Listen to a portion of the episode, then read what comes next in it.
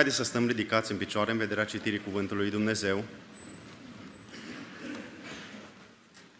Și pentru această seară, textul se găsește scris în Cartea Faptele Apostolilor, capitolul 5, începând cu versetul 1 până la versetul 11. Dar un om numit Anania a vândut o moșioară cu nevasta Safira și a oprit o parte din preț cu știrea nevestei lui, apoi a adus partea cealaltă și a pus-o la picioarele apostolilor. Petru i-a zis, Anania, pentru ce ți-a umplut satana inima ca să minți pe Duhul Sfânt și să ascunzi o parte din prețul moșioarei? Dacă nu o vindeai, nu rămânea ea a ta? Și după ce ai vândut-o, nu puteai să faci ce vrei cu prețul ei? Cum s-a putut naște astfel de gând în inima ta? N-ai mințit pe oameni, ci pe Dumnezeu. Anania, când a auzit cuvintele acestea, a căzut jos și și-a dat sufletul. O mare frică a apucat pe toți cei ce ascultau aceste lucruri. Flăcăii s-au sculat, l-au învelit, l-au scos afară și l-au îngropat. Cam după trei ceasuri, a intrat nevasta sa fără să știe ce se întâmplase. Petru i-a zis, spune cu atât ați vândut moșioara? Da, a răspuns ea, cu atât. Atunci Petru a zis, cum de v-ați înțeles între voi să ispitiți pe Duhul Domnului? Iată picioarele celor ce au îngropat pe bărbatul tău. Sunt la ușă și te vor lua și pe tine. Ea a căzut îndată la picioarele lui și și-a dat sufletul. Când au intrat flăcăii, au găsit-o moartă, au scos afară și au îngropat-o lângă bărbatul ei. O mare frică au cuprins toată adunarea și pe toți cei ce auzeau aceste lucruri. Amin. Vă rog să ocupați locurile.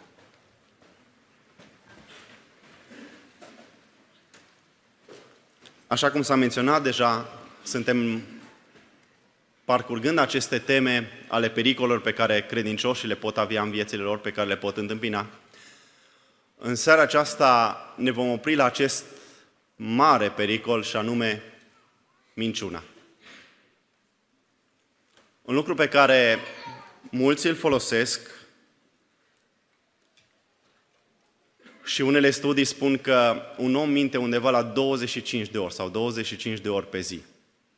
Se folosește de minciună. În diferite forme, că îmbracă multe forme. Costache Ioanid într-o poezie, și vreau doar să citesc concluzia acestei poezii, explica cât de mare sau devastatoare poate fi această corvoadă a minciunii. Și el spunea în final, minciuna nu e o crimă, se spune câteodată. E un verme mic ce trece și floarea e tot curată. Nu, floarea nu-i curată, un vierme nu-i ca roa, întâia ta minciuna duce pe a doua. Întâia e o verigă, apoi un lanț, robia, visarea trage lenia și lenia lăcomia. Apare băutura, desfrâul, furtișagul și apoi, când deznădejdea trece în grabă pragul, te face să scurmi chiar viața sau să te îmbete crima. Cine a deschis zăvorul? Doar ea. Minciuna. Prima. Minciuna nu e o crimă. E o crimă orice pată. Când vine micul vierme, tu strigă în grabă, Tată. Prin sângele salvării lovește pe dușman. Alungă primul oaspeti, căci ultimul, Satan. Atât de frumos a explicat Costache Ioanid acest pericol mărșav și anume minciuna. Minciuna se poate descrie sau o putem defini foarte simplu. Minciuna este un neadevăr. Tot ce este neadevăr în viața dumitale este o minciună. Și apoi stăm să ne întrebăm, chiar de 25 de ori pe zi? Poate să fie chiar așa. Cuvântul lui Dumnezeu ne spune și ne-a vorbit și în seara aceasta despre minciună, însă despre lucrul acesta găsim încă de la începutul Sfintei Scripturii. Și anume în Genesa, capitolul 3, versetul 4, ne spune Scriptura că Satan s-a apropiat de întâiul om, de Adam, de Eva, și a zis femeii, hotărât că nu veți muri. Și măcar că cu un verset înainte spunea Dumnezeu, Dacă veți face lucrul acesta, dacă veți apropia de pomul acesta, dacă veți mânca din el, veți muri. Și vine Satan încă de la începuturi și spune o minciună, un neadevăr. Și din păcate oamenii l-au crezut. Încă din Genesa vedem lucrul acesta, dar găsim lucrul acesta legat de minciună și în ultima carte a Bibliei, în Apocalipsa, capitolul 22, versetul 15, ne spune Scriptura că despre aceștia, despre mincinoși, adică afară sunt câinii, vrăjitorii, curvarii, ucigași, închinători la idol și oricine iubește minciuna și trăiește în minciună. Primul păcat care este menționat în Biblie este cel pe care Satan l-a făcut, mințând pe om și ducându-l în afara prezenței lui Dumnezeu. Dar acest păcat este menționat și în cartea, și în cartea Apocalipsa. Astfel, găsim scris și vedem cât de important este să ne pezim de acest mare pericol. Vrem să vedem acum, oare de unde vine minciuna? Am citit cartea aceasta din Cartea Genese, capitolul 3, și Scriptura ne spune în mod clar că cel care este mincinos și tatăl la minciunii nu este altul decât Satan. Ioan, capitolul 8, versetul 44, Scriptura ne spune aici, prin cuvintele Domnului Isus Hristos, că le vestea un cuvânt dur, drastic, oamenilor care erau atunci de față. Voi aveți de tată pe diavol și vreți să împliniți poftele tatălui vostru, el de la început a fost un ucigaș și nu stă în adevăr, pentru că în el nu este adevăr. Ori de câte ori spune o minciună, vorbește din ale lui, căci este mincinos și tatăl minciunii. Dacă am văzut că minciuna este tot ce ne înseamnă un adevăr, tot ce este un neadevăr, dacă am văzut că diavolul este cel care s-a folosit de minciură încă de la început și se folosește încă de această înșelătorie, de această minciună pentru a ne cuprinde pe unul și pe altul, și vedem că este tatăl minciunii. Mai vedem încă însă că este și un alt pericol care putem să-l avem. Vedeți, de multe ori, tot ceea ce facem noi, tot ceea ce întreprindem, atunci când suntem prinși, atunci când suntem probabil puși la colț, spunem, mai spitit satan, mai spitit diavolul, s-a întâmplat ceva în viața mea și uite, a trebuit să fac lucrul cu tare. Oare când am fost puși să mințim? Și atunci venim și spunem, mai spitit satan? Vedeți, mai este un pericol, căci încă din firea noastră se poate naște minciuna. Vine de la diavol, dar vine și din firea noastră. Nu-i așa? Pe copilașii noștri, cât de mici ar fi, Niciunul dintre noi, ca părinți, nu i-am învățat să mințească, nu i-am învățat să spună un lucru neadevăr. Încă de mici, vedem că ei vin și spun lucruri care oarecum nu sunt adevărate. Îl întrebăm cum a fost la școală. Bine. Ce notă ai luat? Păi, un 8 sau un 9. Oare cine i-a învățat? Că n-au ajuns încă de mici să învețe atâtea lucruri. Ne naștem cu firea aceasta și cu dorința aceasta în firea omenească, în firea noastră umană, să venim cu minciună. În seara aceasta am văzut că diavolul este cel care este tatăl minciunii, am văzut că firea noastră este cea care poate să intervină și poate să ne aducă în acest mare păcat, această verigă mică, dar care împreună cu multe altele te pot ține legat.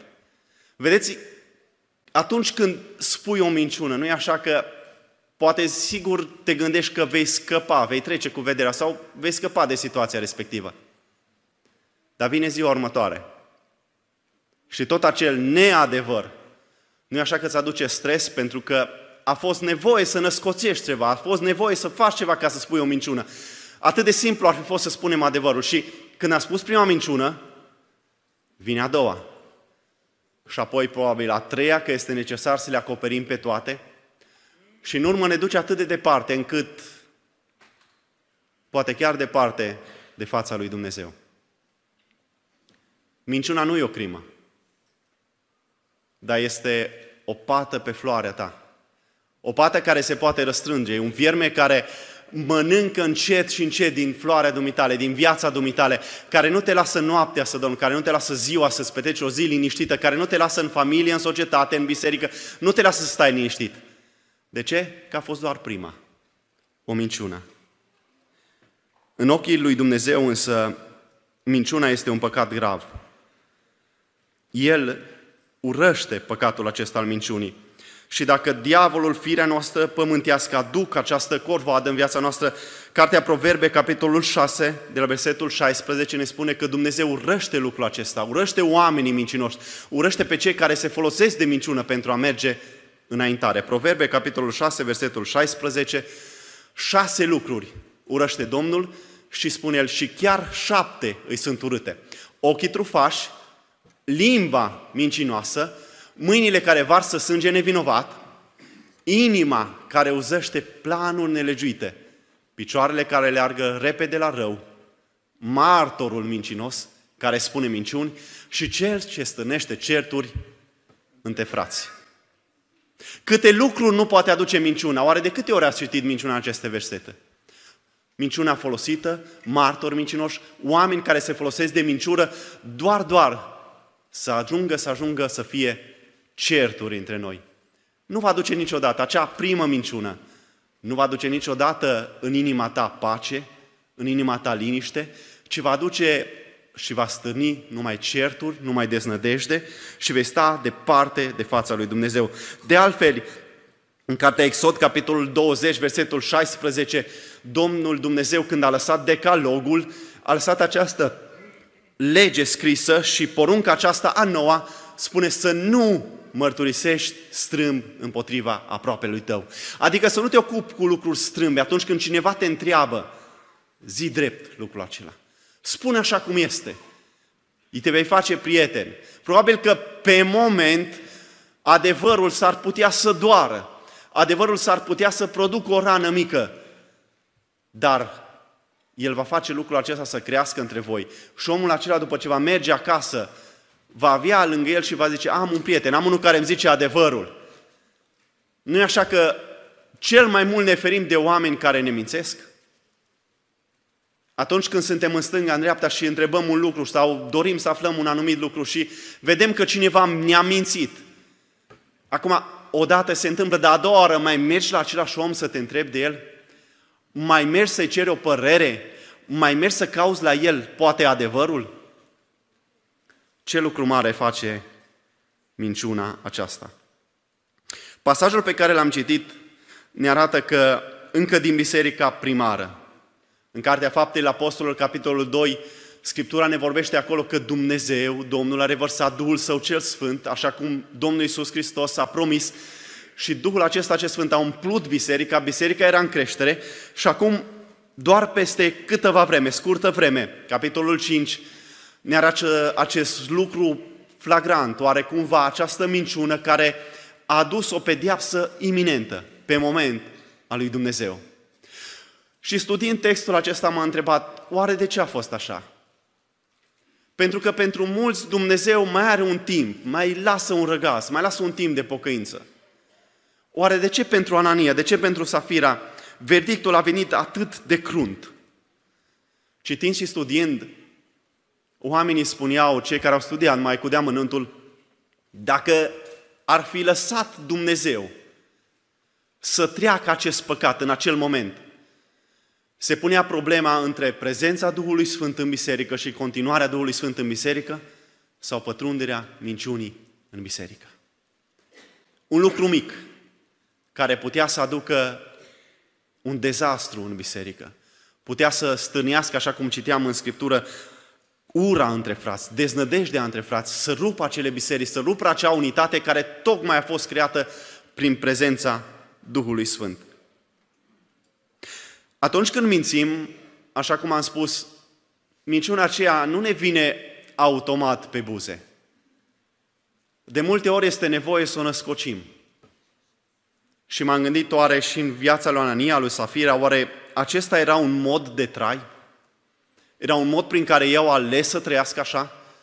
Scriptura ne vorbește în capitolul anterior că unii oameni au înțeles în momentul în care prezența Duhului Sfânt a fost în biserică, au înțeles că ei trebuie să facă ceva, au înțeles că e nevoie să demonstreze dragostea lor pentru Dumnezeu și mulți dintre aceștia își aduceau averile lor, își aduceau ceea ce au.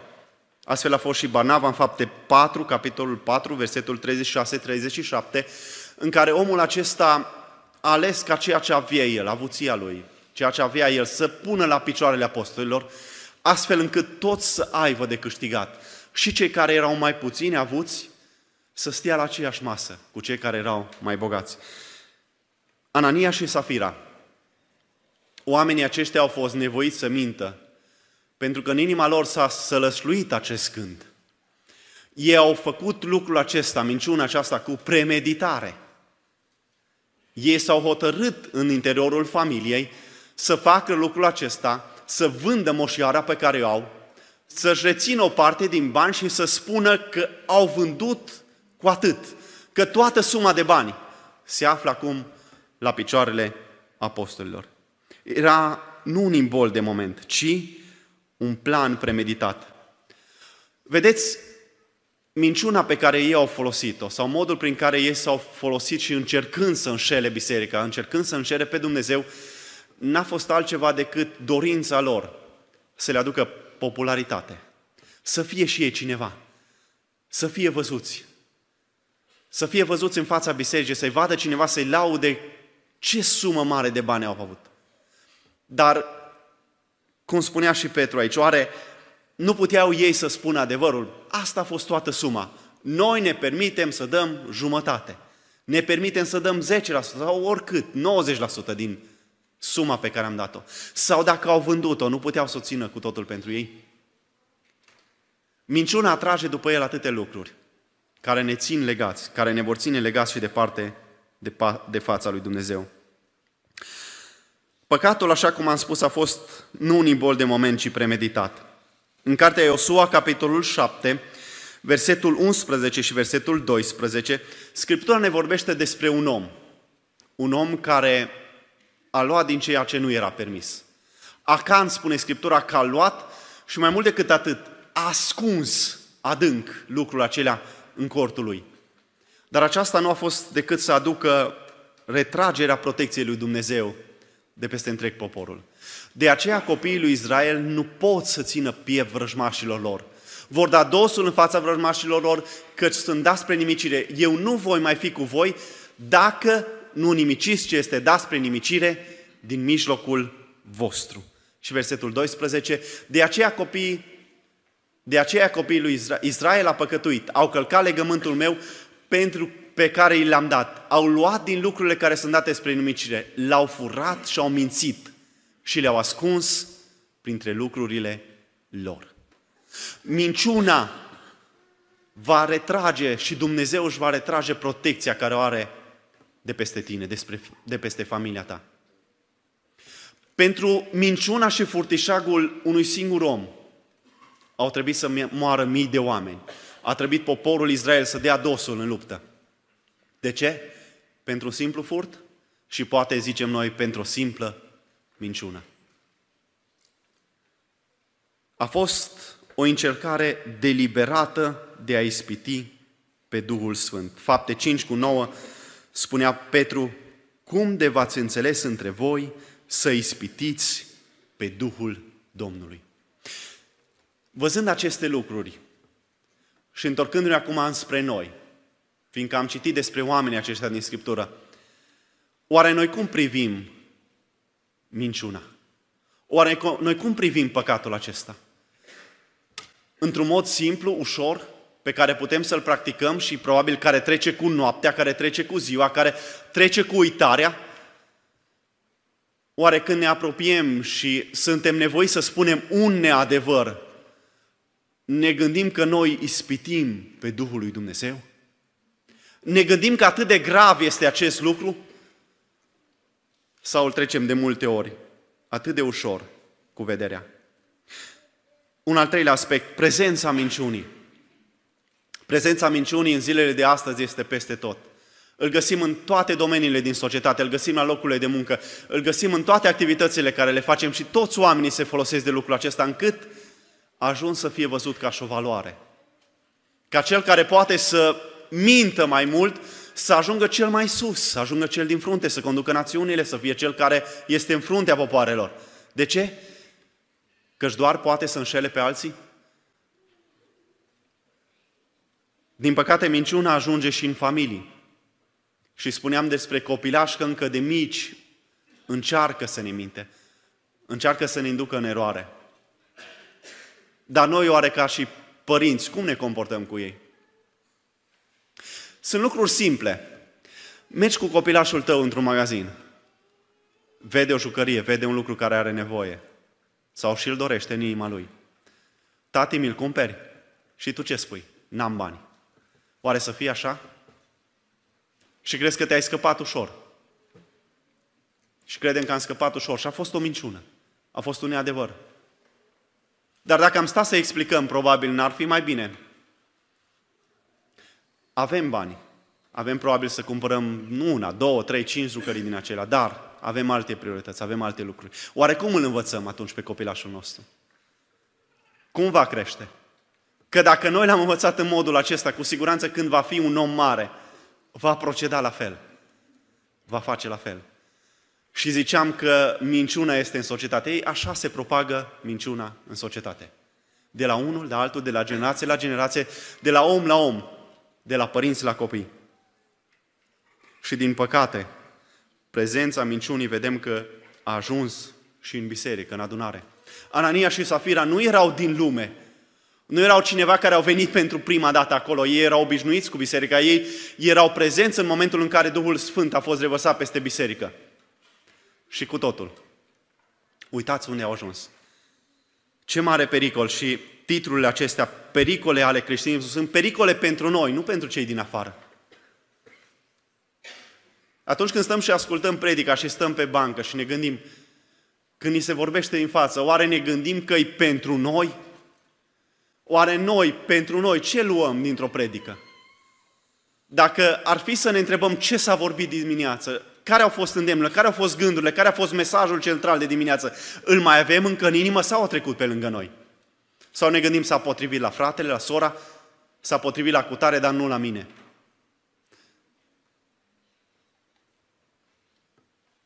Pericolul acesta al minciunii cred că ni se potrivește fiecăruia dintre noi. Și am văzut cât de grav poate fi. Am văzut ce rezultate poate să aducă. Ne întrebăm acum oare putem să scăpăm de păcatul acesta? Mai există reabilitare? Mai există vreo șansă dacă am început pe drumul acesta al minciunii, al înșelătoriei? Oare există o soluție să ne întoarcem înapoi? Există un om în Sfânta Scriptură, Cartea Geneza ne vorbește despre el. Numele lui îl face să fie înșelătorul. Iacov. Isaac și Rebecca, părinții lui, cu precădere mama lui, îl îndeamnă să vină cu o înșelătorie, cu o minciună în fața lui Isaac. În momentul când se primește binecuvântarea, în momentul când se cerea să fie un act solemn în care prezența lui Dumnezeu trebuia să se revarse de la o generație la alta, să vină binecuvântarea lui Dumnezeu, o mamă îl îndeamnă să mintă. Dar oare această minciună a fost numai simplă? Sau nu a adus atâta durere? Iacov fuge departe de casă. Și timp de 20 de ani, Iacov nu-și mai vede tatăl, nu-și mai vede mama. Soția, oarecum s-a mai înțeles cu soțul acela, Ia, Isaac, Rebecca, oarecum s-a mai înțeles după ce au trebuit să recunoască, fiindcă Esau rămânesese în casă și a descoperit minciuna aceasta. Oare între ei, cum a continuat viața? Esau, fratele lui, așteaptă 20 de ani să-l întâlnească pe înșelătorul. Nu-l mai numea fratele lui, ci omul căruia dorea să ia viața. De ce? Pentru o înșelătorie, pentru o minciună. Dar vedeți, cel care a înșelat, cel care a mințit, ajunge la rândul lui să fie înșelat și mințit. Muncește șapte ani să-și primească răsplata și nu primește ceea ce trebuie, nu o primește pe Rebecca. Mai apoi, mai muncește șapte ani și tot înșelat rămâne. Și acum trebuie să meargă înspre casă, fiindcă nici aici nu mai putea rămânea. Și acum trebuia să se întâlnească cu mișuna și înșelătoria pe care o făcuse cu 20 de ani în urmă. Genesa, capitolul 32, versetul 27. Toate acestea, până într-o zi, până într-un moment, când omul acesta, Iacov, se întâlnește cu Dumnezeu. Omul acela i-a zis, atunci când Iacov a stat și s-a luptat cu omul lui Dumnezeu, cu îngerul lui Dumnezeu, cum îți este numele? Iacov a răspuns el. Numele tău nu va mai fi Iacov, ci te vei chema Israel, căci ai luptat cu Dumnezeu și cu oameni și ai fost biruitor. Vine un moment, dar oare n-ai vrea să-L aduci dumitale în viața aceasta?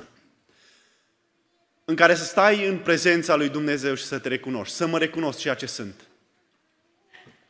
Iacov a trebuit în momentul acela, că nu mai a avut cale de întoarcere, să se recunoască, sunt înșelătorul, sunt cel care m-am folosit de înșelătorie, de minciună, o viață întreagă, dar acum trebuie să stau în fața lui Esau. Când s-a întâlnit cu Dumnezeu, i-a schimbat numele. Există reabilitare. Există o șansă. Chiar dacă probabil din minciună în minciună în minciună ai mers atât de departe, ai mers atât de departe încât consider că nu mă mai pot întoarce înapoi, nu mai este șansă, nu mai pot să reabilitez, nu mai pot să refac nimic. Iacov este un exemplu în seara aceasta pentru dumitale, pentru mine, că lucrul acesta se poate. Ziua următoare, ne așteptăm ca Esau să vină în fața lui. Și spunea un om care a certat Scriptura, oare de ce? Și s-a întrebat, de ce nu a trecut și l-a lovit oarecum pe Iacov, să-l pedepsească. Pentru ce? Pentru că Esau s-a uitat și nu a mai văzut înșelătorul în el. N-a mai văzut omul care a mințit. A văzut un total alt om. Un om care a fost salvat, un om care a fost eliberat de minciună. Oare n-am vrea noi în seara aceasta să lăsăm minciuna, să lăsăm înșelătoria, să lăsăm o viață care este ascunsă și probabil îngropată adânc, ca în oiacan, sub cortul acela, ascundem lucruri ascunse și ne întrebăm de ce nu avem propășire. Și ne întrebăm oare de noi, de ce suntem înșelați? De ce suntem mințiți? Oare nu fiindcă se respectă Scriptura? Și anume cum am făcut, așa ni se va face? Samson și Dalila, judecător 16. Probabil că mulți vom zice, a fost nevoie să mințească. În momentele acela Samson nu trebuia să spună adevărul. Pentru că trebuia să scape viața, pentru că trebuia să continue. Ei, dar trebuie să întrebăm sau să învățăm de aici un lucru mai important. Și anume, Samson nu trebuia să ajungă în momentul acela în care să mintă. El nu trebuia să se departe, să iasă din voia lui Dumnezeu. Nu trebuia să se departe de ceea ce Dumnezeu l-a încredințat să meargă în locuri străine, să meargă la femei străine, să meargă în popor străin, să caute lucrurile acelea, fiindcă nu puteau să aducă altceva decât să-l prindă legat și să caute mai apoi să mintă, să caute mai apoi să înșele. Minciuna nu este o soluție. Și dacă ajungem la locuri în care nu sunt potrivite, n-ar trebui să ajungem acolo. Nu ne ducem în locul acela și să ne ocupăm cu lucruri josnice. Minciuna nu este o soluție. Și în seara aceasta noi putem să fim salvați. Efeseni, capitolul 4, versetul 23 și 25, vrem să dăm citire. Și vă învoiți în Duhul minții voastre și vă înnoiți în Duhul minții voastre, de aceea lăsați-vă de minciună. Fiecare dintre voi să spună aproape lui său adevărul, pentru că suntem mădulare unii altora. Ce trebuie să facem în seara aceasta?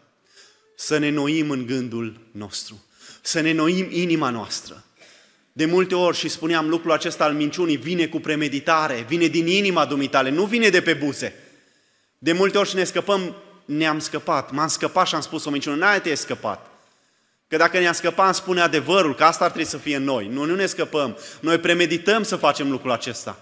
Dar în seara aceasta să ne noim inima noastră. Fiecare dintre noi să spunem adevărul. De ce? Fiindcă suntem mădulare unii altora. Fiindcă trăim în poporul lui Dumnezeu și trebuie să trăim conform adevărului. Dumnezeu este adevărul. El nu se va lepăda niciodată de lucrul acesta. El va rămâne drept, va rămâne just, va rămâne cu adevărul său în picioare. Noi trebuie să lăsăm din ceea ce avem. Și un ultim aspect. M-am gândit, oare de ce a venit așa de dur pedeapsa aceasta peste Anania, peste Safira? De ce? Pentru că această verigă putea să lege atât de greu Biserica lui Dumnezeu. Putea să aducă o pată atât de mare peste poporul lui Dumnezeu. Pentru Anania, în momentul când s-a prezentat, el singur a spus această minciună. Dar vedem că Petru mai apoi, când a stat de vorbă cu soția lui, a întrebat-o, oare cu atâta? Oare cu atâta ați vândut moșioara? Și de aici vine și verdictul atât de grav. De ce? Pentru că este cu premeditare. Atunci când minciuna este folosită, nu este o simplă minciună, nu e un vierme mic. E doar o verigă, e doar o ușă deschisă prin care permiți să vină în viața dumitale, în viața mea, atâtea lucruri. De multe ori ne, cer, ne considerăm că riscul acesta de a fi prins necesită să mai spunem o minciună. Poate devine chiar un mod de a trăi lucrul acesta. 2 Timotei, capitolul 2, versetul 13. Spune Scriptura că este un mod de trai. Este un mod prin care noi alegem deliberat să trăim în lucrul acesta. Minciuna, așa cum spunem noi în popor, are picioare scurte. Și bine ar fi să fie lucrul acesta adevărat. Bine ar fi să lăsăm ca minciuna să, să nu fie un mod de trai, să nu fie o practică a vieții noastre. Anania și Safira și-au primit sentința imediată și mă gândeam, n-am citit în Biblie pentru un alt păcat să vină sentința atât de rapid. Moartea aceasta de pe pământul acesta să vină atât de rapid pentru un păcat făcut. Dar totodată găsim scris în Scriptură că această minciună, acest flagel, acest lucru, nu numai că poate să-ți aducă moartea, nu numai că aduce atâta greutate în familie, în societate, în biserică, dar poate să te țină departe de fața lui Dumnezeu pentru totdeauna. Un lucru mic care te poate ține departe de Dumnezeu. Riscul de a pierde împărăția lui Dumnezeu. Apocalipsa, capitolul 14, versetul 5, ne spune Scriptura aici că în gura lor, în gura celor care au fost spălați în sângele mielului, care au ales să trăiască curat, în gura lor nu s-a găsit minciună, că sunt fără vină înaintea scaunului de domnie a lui Dumnezeu. În gura celui care se recunoaște, în gura celui care își recunoaște viața lui, care spune ca și Iacov, sunt și am fost un înșelător, Dumnezeu mai poate în seara aceasta să te scape, poate să te spele, poate să te facă un om curat, poate să spună și în dreptul dumitare, în gura dumitale sau în viața cu tare, nu am găsit minciună. De ce? Fiindcă a privit spre tine prin Domnul Isus Hristos. Și mai citim încă o dată ce citeam și la început, Apocalipsa 21, versetul 8, până la versetul 27, aici ne vorbește Scriptura despre oamenii aceștia care vor sta departe de fața lui Dumnezeu a căror pierzare este focul cel vieșnic, moartea a doua. Dar decât pentru fricoși, necredincioși, scârboși, ucigași, curvari, vrăjitori, închinători la idol și toți mincinoșii. Partea lor este iazul care arde cu foc și cu pucioasă, adică moartea a doua. Dragii mei, în seara aceasta am vorbit despre minciună. Nu minciuna este importantă, ci adevărul este important. Noi ar trebui să trăim prin adevăr. Ar trebui să trăim spunând adevărul, să fim mădulare unii altora. Și dacă unii dintre noi probabil ne-am îndelenicit cu aceste lucruri, ne-am îndelenicit cu această lucrare a celui rău, cu lucrarea firii noastre, în seara aceasta putem să ne cerem iertare, putem să avem salvare, putem să ne întoarcem la Dumnezeu și El să spună despre noi, în gura Lui nu am găsit minciună. și cu toții să facă Domnul să ajungem ziua aceea când vom primi aceste veste bună. Dumnezeu să ne binecuvânteze pe toți. Amin.